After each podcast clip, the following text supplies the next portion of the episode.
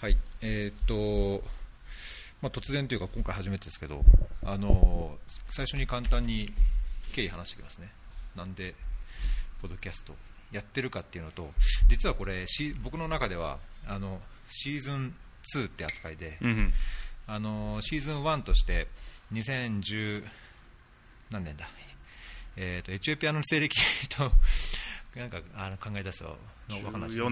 ねん今、えー、にせん今年にせんじゅうはちねんじゅうはちですね、はい、じゅうはちだからじゅうななねんのしがつぐらいからこのポッドキャストを始めてるんですよ。もういちねん以上、うん、いちねんぐらい、うん、でこれまでちょうどななじゅうエピソードぐらい、すごいですね、あの延べななじゅっかいっていうのかな、うん、あの何回も出てくれてるゲストの方いらっしゃるんですけど、うんでまあ、あの昨日も話した通り、うん、その国際協力とか、うんまあ、社会活動とか、うんまあ、社会課題にあの社会課題とか開発課題の改善とか解決に取り組むみたいなのをバクッとしたときに、まあ、国際協力開発協力として、まあ、政府機関とか国連機関とか エヌジーオー とかに関わっている人とか、あと日本でのそういう社会問題というか、うん、何らかのその課題解決に取り組む エヌピーオー の人とか、うんまあ、あとは本当社会起業家みたいな、うん、最近のそういう関心のある人、うんまあ、そういう人の話をいろいろ聞いて、あの配信して発信して、うんまあ、そういうなんていうかな、あの共感の輪を広げたりとか、うんまあ、逆にそういうのに興味がある人にこう入り口を広げるというか、うん、あのハードルを下げて、うん、そういうのにとっつきやすくなるような機会になったらいいなっていうのを始めたのがこのポッドキャストで、うん、でシーズンワンはあの結構ヨルダンにいた時にスカイプであちこちつなげて、うんいろんな人の話を、まあ、半分インタビュー形式になる形で聞いてたんですけど、シーズンツーはまあエチオピアでネット環境も良くないし、うん、あの仕事上もスカイプで朝よじに起きてあの世界のあちこちとつなげることがもう厳しい状態なので、うんまあ、であればエチオピアにいるそのやっぱり開発ワーカーとか、うんあまあ、何らかそういう課題解決に取り組んでいる人の話をもうシリーズ化というか定例的にっていうんですかね、うんあのもうレギュラーゲストとして毎回いろんなテーマを話していくっていう形にしたいなと思って、まあ、それをシーズンツーとしてやり方をちょっと変えてやろうかなと、ずっと、まあ、ここエチオピア来てもにかげつもうさんかげつぐらいかちょうどさんかげつですか、うんうん、あの考えてたんですけど、まあ、なんかバタバタしたんで今回になっちゃいましたけど、あの、まあ、ヨシさんには来る前からなんかそういう話はちょっとしてたので、あのまあ、これまでの経験の話とか、まあ、あの学業の話とか、まあ、キャリアをこうアップしていくっていうところも僕いろいろ聞きたいのもあるし、うん、あの難民キャンプとか今の仕事とか国連機関でのその仕事も聞きたいなと思ってるんで、うん、ちょっとその点を話したいと思ってます。お願いします、はい、じゃあ最初にあれですね、なんか自己紹介をしていただきましょう。自己紹介、はい、えー、皆さんこんにちは、えー、逸郎さん、えー、ありがとうございます。記念すべきシーズンツーのだいいっかいめの、えー、ポッドキャスター イーアール に、えー、選んでいただきまして、えー、光栄です固い、固い、えー、ちょっと固くなりましたけど、えー、現在 ユーエヌディーピー 国連開発計画、えー、というところの、えー、地域事務所で、えー、働いて今いちねんぐらいになります、えー、斉藤義弘と申します、えー、みんなよしさんよしさんって呼んでるんでよしさんで、えー、お願いします、えー、自己紹介、まあ、今回の会のテーマが結構自己紹介というか、あの国際協力の仕事に、うん確かにまあ、つく、えー、に至った経緯みたいなところなんで、まあ、その辺の話僕も逸郎さんの話も、えー、お聞きしたいので今日はそんなトピックで、えーうん、いろいろお話しさせてもらえればなと思ってます。よろしくお願いします。お願いします。もう、あのー、今後なんていうかね、レギュラーとして定期的にちょっと収録を、まあ、今回で感じつかんで、でなんかこう日々嫌でも多分ネタが溜まってくると思うの で, そうです、ねうんはい、日々の仕事とか考えてる中で、はいえええまあ、それをあのちびちびとお互い出してわかりました。なんか、まあ、反応とかもらえるとね、うん、あの非常に嬉しいんですけど、す、ねまあ、世界でいろいろあの活躍されてる開発ワーカーの人と、まあ、あと日本でそういう世界に行きたい人、あるいはもうこの世界から足を洗ってもう国際協力なんて、うんうんやりたくねえっていう人とかも含めて、うん、なんかいろんな人のこう話を聞きたいなと、あんまあの反応を聞ければなと思ってます、うん、まあ、あとは国際協力に限らずなんかね、そういうなんか社会ソーシャルな活動に関心ある方からもなんかリフレクションがあるといいなと思ってるんですけど、うん、じゃああれですね、あのー、まず、まあ、僕吉さんに会ったのって、はい、前エチオピア行った時だからにせんじゅうご、ろくねんぐらいの、そうですね、多分、うん、で、はい、ちょうどその時は エヌジーオー で、そうですね、えーはい、南スーダン難民支援をやってる エヌジーオー で、でね、まあ、エチオピアの本当南スーダン国境の方に、まあ、すごい僻地にいて、まあ、活動、活動されてましたけども、はいはいはい、あのそもそもこの、まあ、エヌジーオー とか国連も含めてこういう国際協力とか開発協力の業界に進もうと思った経緯って、なんかきっかけとか経緯って何なんですか？うん、そうですね、僕はもう子供の頃は全然国際協力に興味はなくてですね、あの地元が静岡県の本当にもうなんでしょう、今もう 市, 市とかいっぱいありますけど、まだ町なんですね。吉田町っていうあのど田舎で人口にまんにんぐらいしかまあ、いないんですけど、まあ、そこでもう世界とはもう隔離されてるこう田舎田舎町で、あのー、生まれ育ってで、まあ、子供の頃の夢といったら、まあずっとサッカー選手になることだということで、もう物心ついた頃からずっとサッカーだけを、えー、してきました。で、あのー、地元でこう一番サッカーが強い高校の藤枝東高校っていうところがあるんですけど、うん、あの最近のワールドカップの、えー、日本代表の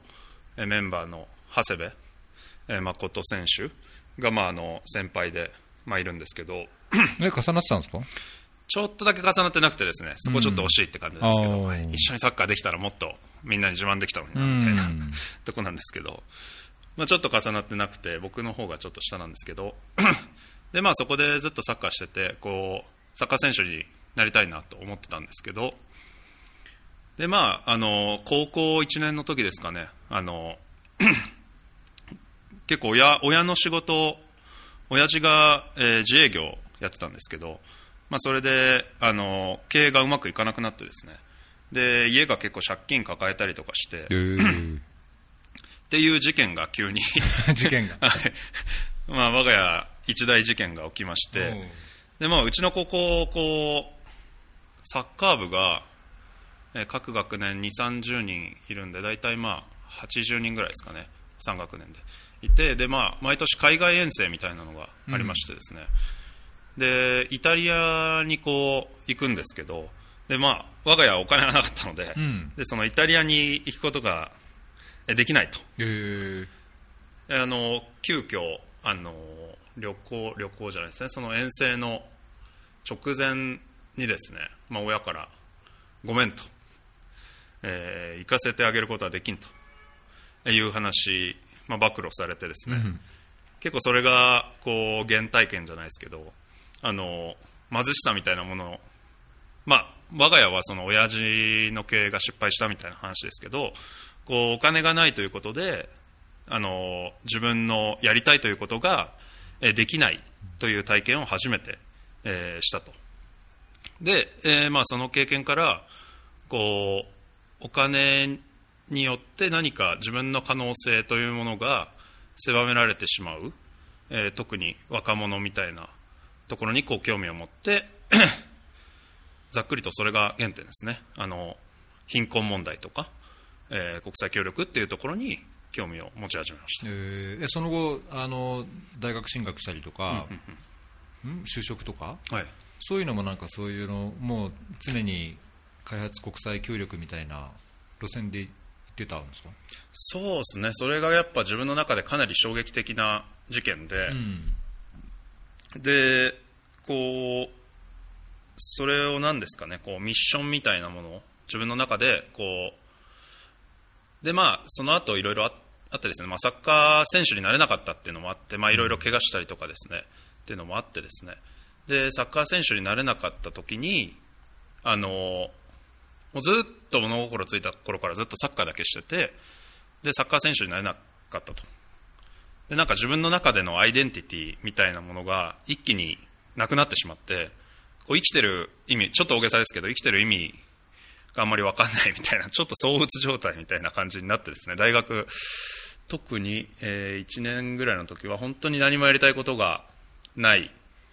し、将来不安みたいな、えー、状態がずっと続きまして、で、まあ、ぐるぐる自分が何やりたいのかなみたいなことをずっと考えていて、でやっぱりでもその事件みたいなものが頭の片隅にあって、でサッカー選手になれなかったけど他に何かやりたいことあるかなって考えた時に、その貧困問題みたいなものをもっと知りたい。で世界ではもっと多分貧しい人とか、えー、恵まれないという言い方したらあれですけど、えー、生まれた環境によってそういう状況に陥ってしまう人がいるのかなっていうところに想像力を働かして、で大学時代バックパッカーに行ったりとか ジャイカ でインターンさせてもらったりとかですね、まあ、いろんなそういう経験をする中で徐々にこう国際協力でまた途上国バックパッカーとかボランティアさせてもらって、うん、その経験から、まあ、自分が経験したその貧しさなんてへでもないなみたいな、えー、環境を見たりとかしてですね、それでこの道にだんだん狭まっていった感じですかね。なるほど。いやなんかそのサッカーのところの話僕超超わかりますよ。僕もずっと、まあ、サッカー選手まで、まあ、ちょうど J リーグが始まる頃に高校卒業ぐらいだったんで、あのー、まあちょっと時代は時代だったんですけど、うんあのまあ、そういうのもあってさすがにプロまではっていうのは思ってたものの、うんうん、もう高校までずっとサッカーしかやってなかったし、で本当最後の大会終わってでもう学校でも本当成績ビリビリにみたいな、うんまあ、サッカー、サッカー以外したことなしてなかったからうん、うんうん、実家どちらですか？実家埼玉。ああ埼玉、うんで埼玉で う,、うん、あのうちの高校はあの、ね、まだ吉田より上かな も, もっと上か、うん、あの最近だと堀之内とか、うん、あのレッツに行った、うん、堀之内の代が、うんとね、うちのみっつぐらいしたかな、うん、代が本当に久しぶりに全国に出たぐらいで、うんうん、まあ、本当自分の時は鳴かず飛ばずだったし、うんもう全国大、まあ、インターハイも含めて出たことないし、それでもずっとサッカーしかやってなかったから、うん、本当言ったようになんかアイデンティティというか、うん、これからどうすればいいのかなと思って、うん、大学って言ってもなんか何をしたいのか分かんなかったし、うん、本当僕もそんななんかアイデンティティがなんかこうなくなって、うん、ちょっとパンクなロックでパンクでなんかのたれ死んでもしょうがないみたいな、はいはい、そんな時期があったんですか？うん、なんかそんな気分の時は大学の時ありましたけどね。えー、で逸郎さんは、うん、あの同じ質問ですけどどういう感じでこう国際協力、いや僕はね本当ねあの前違う前回の他の方のゲストの時に別のエピソードでも話したんですけど、ええ、僕基本的にね消去法なんですよ。消去法でその大学あ高校の時から基本的に働きたくなかったんですね。で本当サッカーだけしかやりたくなかったっていうのもあって、えーまあ、働くとか就職するとか例えばスーツ着てこうサラリーマンやるみたいなのって本当もう嫌で、で大学行ってからもなんか周りの友達はいや商社だとかあの、まあ、国際経済とか国際政経の学部だったんで、まあ、国際系が好きな人というか、まあ、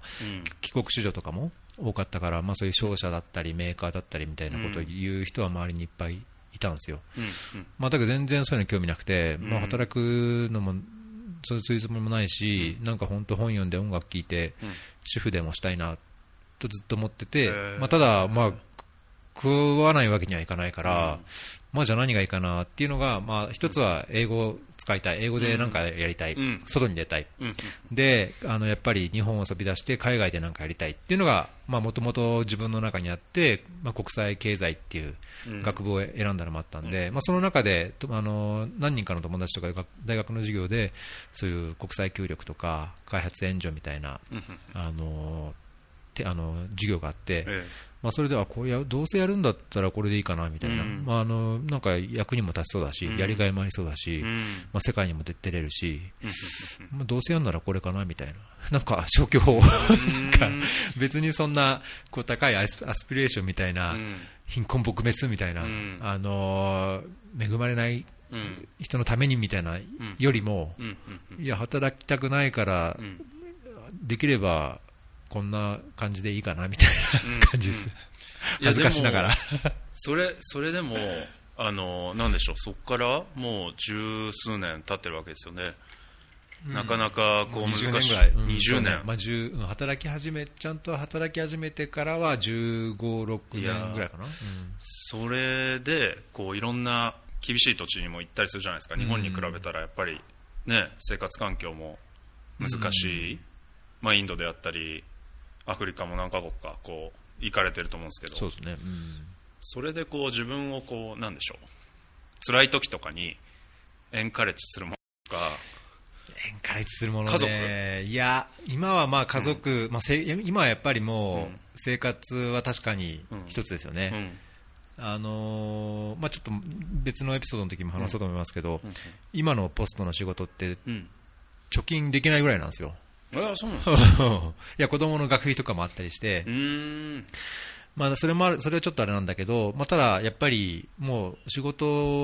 をするにあたっては家族をやっぱり食わしていくのと、うんうんまあね、こういう職業だといつその食いっぱぐれるか分かんない、ねうん、ポストが取れないとか、そうですよね、あの保険もないしそういう退職金みたいなのもないから、うんうん、あのやっぱり貯金を作っていって、うん、あの中長期的には自分でなんかできるようなこうスキルをつけなきゃなって考えながらやってるので、うんうん、だいぶなんか最初の頃のモチベーションと変わってきてるのはあると思うんですけど、僕何回かやっぱり国際協力やめようと思って実際離れてたこともあるんですよね。だからやっぱり何、何が一番モチベーションになるかと思うと、うんうんなんかやっぱり世界にというかこう日本に閉じこもってるんじゃなくて、なんかもっと知らないところで自分の知らないところに行って自分のこう力をた試してさらにそこで力をつけてみたいなのがなんか楽しいっていうか、まあいろんな人と触れ合うことも楽しいし、本当ね、吉さんもそうだけどいろんな経験してる人と会って話すのも楽しいし、まあまさにそれが日本人だけじゃなくていろんな海外ね外国の人とかと会って話すのもやっぱ楽しいなというのがやっぱりモチベーションですかね。それは僕もすごい共感で、うんあのちょっと自分の言ったこととあの矛盾するかもしれないですけど、やっぱ最初はこう貧困問題みたいなものに興味があって、うん、でまあいろいろこう、まあ、それも今でもモチベーションなんですけど、それとは別のモチベーションでやっぱりこう世界にはいろんな考え方の人とか全く違う価値観の人たちがいて、でそういう人たちとあの一緒にこうサッカーじゃないですけどチームを作って何かこうプロジェクトをやるっていうこと自体が面白くて、いろんな多分こう時間守れない人とかいっぱい嫌なこともあるんですけど、でもやっぱりこうなんでしょう、生活海外で生活してこういろんなバックグラウンドを持った人たちと切磋琢磨していく中で自分が成長できるというか新しい世界を知れるっていうのがすごいこの仕事の特権じゃないですけど、うんあの面白いなって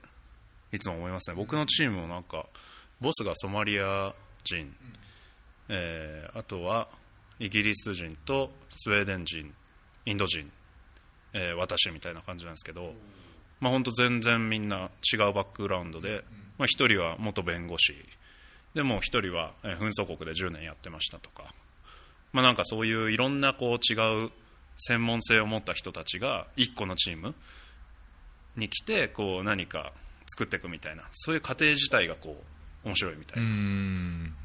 すごいわかるな。すごいわかる。楽しいですよね、うん、やっぱりこの仕事の面白み。いや楽しい、うん、しかもね僕、あのー、これまで十何年ぐらい ジャイカ だったじゃないですか、うんうんまあ、契約で、まあ、に、さんねんでこうトントントンっていう風に契約する形での ジャイカ なので、あのー、職員とかスタッフみたいな形で、あのー、関わってたわけじゃないですけど、あのーまあ、それでもやっぱりジャイカ の中にいると基本的に日本の組織で日本語での文書が基本にあって、で、まあ、対外的に何かやるときにこういろんな人と関わるみたいな程度だったんですけど、今回そのユニセフ来てやっぱり本当の、ね、ルツボの中に入って、まあ、新しい国連というシステムの中で今回初めてやって、そのダイナミックさとなんだろう楽しさ、まあなんか混沌とするところもあるけどワクワク感もあって、それは本当ね、ああ映ってというか今回チャレンジしてよかったなっていうところがありますね、うんうん、ぜひそれもなんか一回会を設けて、その ジャイカ と国連の違いとか国連ならではの楽しさ辛さ抱えてるチャレンジとか、どうこれから国連があのまあ、今にせんさんじゅうねんまでに目標を達成しようみたいな エスディージーズ っていうのがあるんですけど、それをこうどういうふうに国連としてアプローチしていくのかみたいな話もぜひしたいですね、どっかで。そうですね、うんうん、そうした場合って、うん、例えば エスディージー のゴールでヨシさんの今の、まあ、仕事の関係とかその自分の専門性からするとどこにガバナンスなんですか？そうですね、 エスディージーズ ってあのじゅうなな大きなゴールがあって、そのうちのじゅうろくばんめが、えーと、ガバナンス、平和構築とかなんですけど、でまたちょっと自己紹介の方に戻ると、私そのいろいろ貧困問題を経験したみたいな話があった後に商社でさんねんぐらい日本で働きまして、でやっぱりこうもっと現場に行きたいみたいな気持ちがあってですね、かなりはしょるんですけど、であの エヌジーオー、えー、に転職をにせんじゅうよねんですね、うん、にして、えー、にねんほど難民キャンプ、エチオピアと南スーダンの、えー、難民キャンプで、えーまあ、平和構築の現場みたいなものと難民支援の、えー、現場で経験をさせてもらって、でその後大学院にいちねん行ってですね、で今こっちに戻ってきて、今、えー、ガバナンスとか平和構築、特にあの今過激か過激派、日本語で言うとちょっと難しいんですけど、うん、あの英語で言うとテロ、まあ、テロですね、うん、バイオレントエクストリミズムっていうのが、うんうんうん、あのアフリカでも結構流行ってきてしまって、まあ、伊豆さんがいたあのアラブの地域だと アイシス とかが、ね、ニュース騒がしてますけど、アフリカでもボコハラムっていうグループ、まあ、ナイジェリアの近くにいるのと、えっと、あとソマリアにですね、本拠地があるアルシャバーブという、えー、ふたつのテログループがありまして、まあ、今そのテログループの活動を抑止するのと、えー、どういうふうにカウンター、そのもしテロが起こりそうになったときにそこに対してどういうふうにあの僕ら国連として、えー、戦っていく、いくのかと、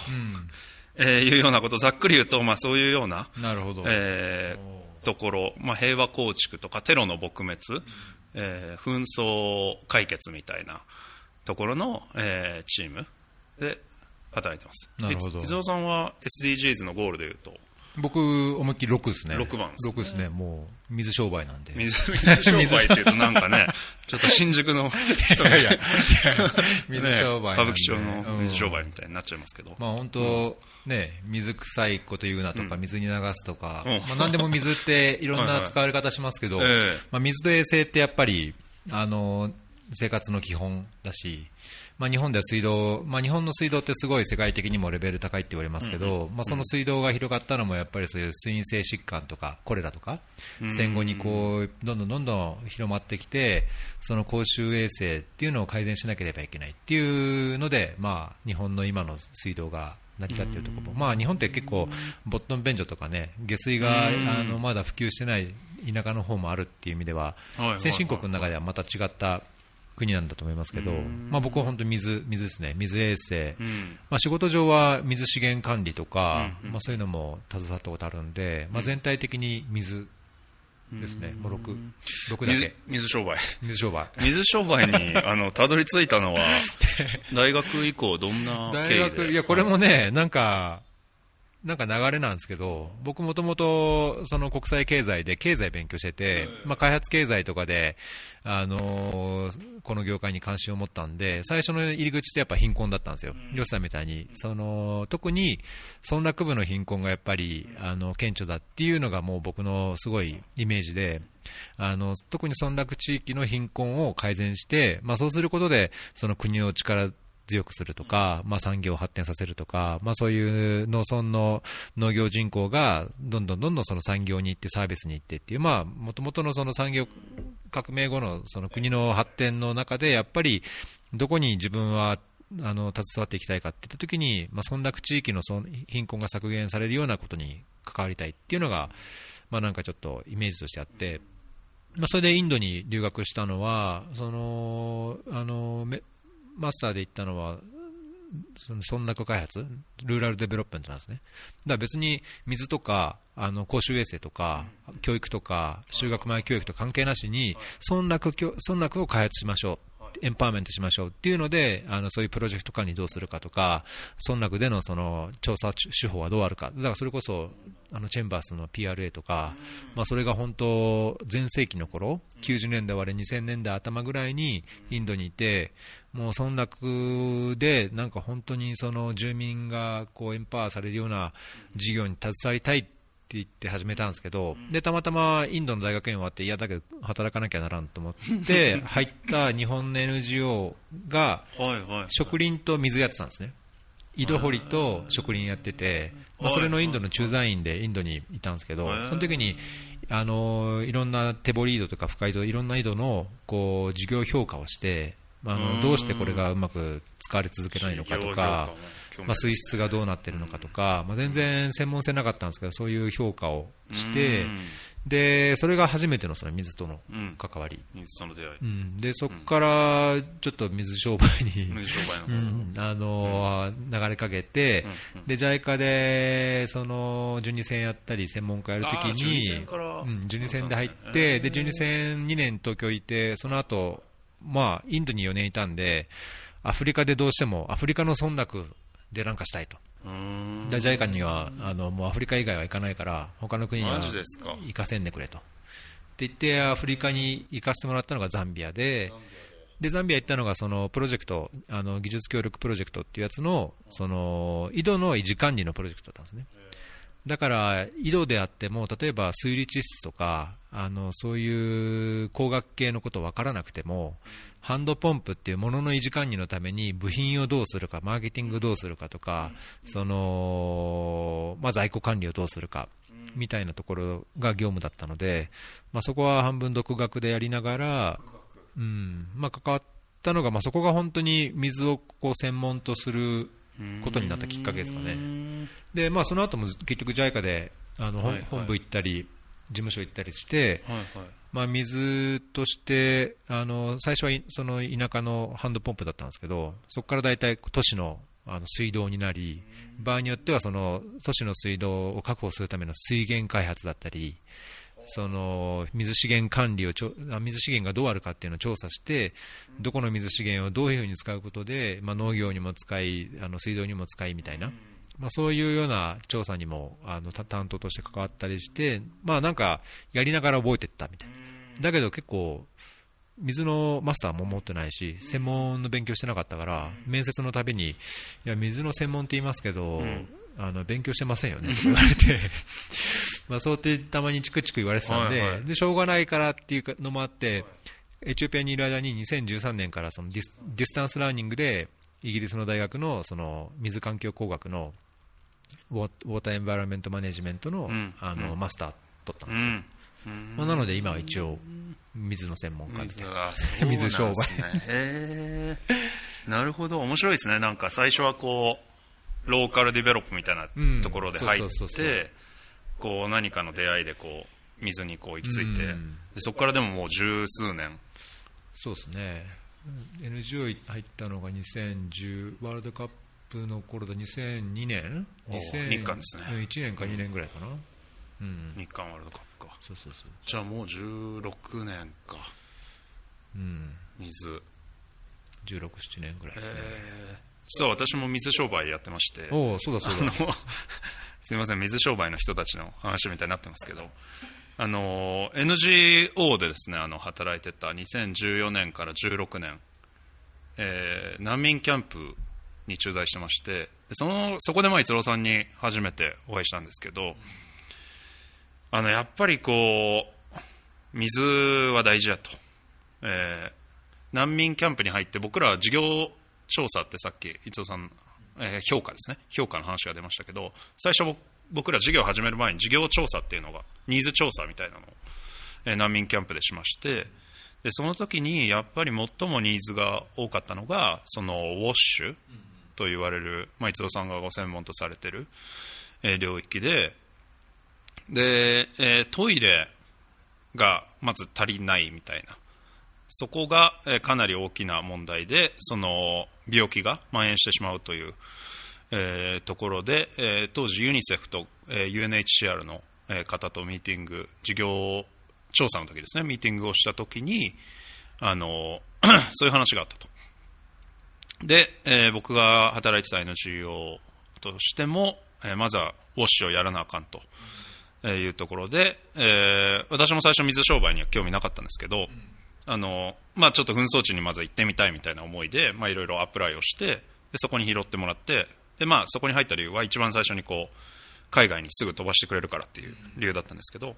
で、まあ、難民キャンプで、えー、駐在できるみたいなのも面白そうだなと思って、で行って、で水をやったとで水、トイレ建設とか、えー、衛生と水ですね、えー、に関して、まあ、にねんぐらいやらせてもらってやっぱりこうその重要性というかですね、かなり痛感したところもあるので、ぜひその話もどっかの回で、うん、そうですね。え、だけどなんで 水,、ね、水やめちゃったの？水商売。水商売なんか汚い感じが。水商売も興味まだあるんですけど、でやっぱりこう紛争をこう目の前で見ててですね、あの毎日せんにんぐらい多い時にはあの南スーダンから難民がエチオピアの方に入ってきてたんですね。でこうそれに対してレスポンスをずっとしていくんですけど、でこの紛争をやっぱり止めないと、あのこれ永久的に終わらないなみたいなのがあってですね、でちょっと話が変わっちゃうんですけど、にせんじゅういちねんにアラブの春ってあったじゃないですかあの時実は僕エジプトにいてですね、でなんか自分でリサーチっていうか、そのアラブの春見たいなみたいなのがあってですね、えー、マジで？でカイロを危ないねちょっとあの外務省から渡航禁止みたいなの出ててであのエジプト飛べなかったんで、あのイスラエルの方から陸路ではエジプトまでちょっと入るっていう暴挙、えー、あそこのガザの脇からこう、そうそうそう、これ入ったの？そう入れんの？あんなとこあれね、入れるんですよね。なんかあの船で船で船でとイスラエルから正確に言うと、うん、多分ヨルダンの方に最初入ったんですよね、えー、ヨルダンのあの南のところから、ああそうそうそうそう、あ赤羽からじゃあ航海を越えて、そうそうそうそう、へえ行けんだ、船で入国しまして船だとあんまりこう日本人とかもね見られないんで、でまあ外務省のこうねあのあの網目を縫ってみたいな、であのどうしてもこうデモを見たいなみたいな、あの若気の至りみたいなところがありまして、であの行ったんですよね。でそれにせんじゅういちねんのさんがつ、ちょうどあのデモをやってた時にデモに僕も参加しまして、マジでムバラクしねみたいな話をなんかみんな言ってる時に、あんまりコンテクストもわからないまま、まあデモをちょっとね、まあ若かったのもあったんで、こうデモ当時大学よねんですね僕で、ちょうど卒業前だったん で, でその時間もあったんでね、でデモを見てみたいなみたいなのがあって、で行ってこうその時いろんな人にインタビューをしてまして、であのなんでデモしてるんだみたいな話と、あの今後エジプトがどういう方向に向かっていくべきかみたいな話を独自でなんかインタビューをしてですね、で、まあ、今でも覚えてる一人のこう人とのセッションみたいなのがあってですね、であのそれホームレスの方なんですけど、急に道歩いてた時に腕掴まれてですね、でお前何してんだみたいなお前エジプト人じゃないだろみたいなこと言われてですねいやもう違いますって言って、でジャーナリストかと言われて、いやあの大学生ですみたいな、ちょっとリサーチに来てますみたいなことを適当に言ってですね、でなんかすごいがっかりした表情で、あのなんだジャーナリストだったらよかったのにみたいな話をされたんですね。で、えー、なんでなんでみたいな話を僕がしたら、あの俺はこの彼が言った言葉を僕今でも覚えてるんですけど、この光景を世界に届けてほしいと、このデモをして今エジプトがこうさんじゅうねんぐらいこの大統領の独裁者の圧政によって虐げられていたこのエジプトが今変わるんだみたいな話をしたんですね。でその人なんか感極まって途中で泣き始めて、その俺はねそのこの圧政によって職も失ったし家族も失ったし、あのさんじゅうねんかん、まあ、言ったらこの瞬間を待ってたみたいな話をされたんですね。で、まあ、お前がジャーナリストだったらこの光景を世界に届けてほしい、で民主主義の価値というものをあの世界にあの届けてほしかったみたいな話をされたんですね。で結構僕その人との出会いが衝撃的で、まあ、自分日本に生まれてその民主主義というものは当たり前みたいな形で選挙権とかもあるしあの代表を自分たちで選べると、でそんなに民主主義とかについても考えたこともなかったんですけど、そういったなんで、なんでしょうね、当たり前にある制度みたいなものと国があの国民を守ってくれてるみたいなことについて初めてこうあの日本に感謝するじゃないですけど考えるきっかけになってですね。で、まあ、翻ってちょっとその南スダンの話で、なんで水やめたのかみたいな話なんですけど、やっぱりその南スダンというものはその国家が機能していないというところで、やっぱりそのエジプトのホームレスの方の話がずっと頭の中にあってですね、でそこと勝手にこうリンクしてですね、南スーダンという国がもし国として機能していて、あの紛争というものがそれによって起きないのであれば、あの難民もそもそも出ないしみたいなところをぐるぐるぐるぐる考えててですね、やっぱりその国について学びたい、でコンフリクトというものを、えー、止める機能、可能性があるであろう国の機能というものを追求してみたいというのを難民キャンプ、まあ、難民キャンプにいてもやること、あの夜とかね、あのプライベートライフはないので一人でいろいろインターネットを調べたりしてですね、ガバメントって何なんだとか民主主義って何なんだとか、まあ、そういうものを考えていくうちにどんどんどんどん興味をも持ってきてですね、でイギリスでちょっとその勉強、まあ、イギリスはその開発学とかも進んでるので、で開発学とかつガバメントみたいなところについてあの勉強したいなと思って水商売から足を洗いました。なるほど。ちょっとそこら辺あのそのまま話したいと思いますけど、とりあえず今回このエピソードはここで一回区切って、でまたじゃあ次回その続きから話をしましょうか。ぜひぜひありがとうございます、えーはい、じゃあちょっと最後にお知らせですけども、あのえっとすでにツイッターでフェアリー エフエム のアカウントフォローしてくださってる方あもうたくさんいらっしゃいますけども、えー、とぜひツイッターで、えー、アカウントフォローしてください、えー、エピソードの配信とか関連する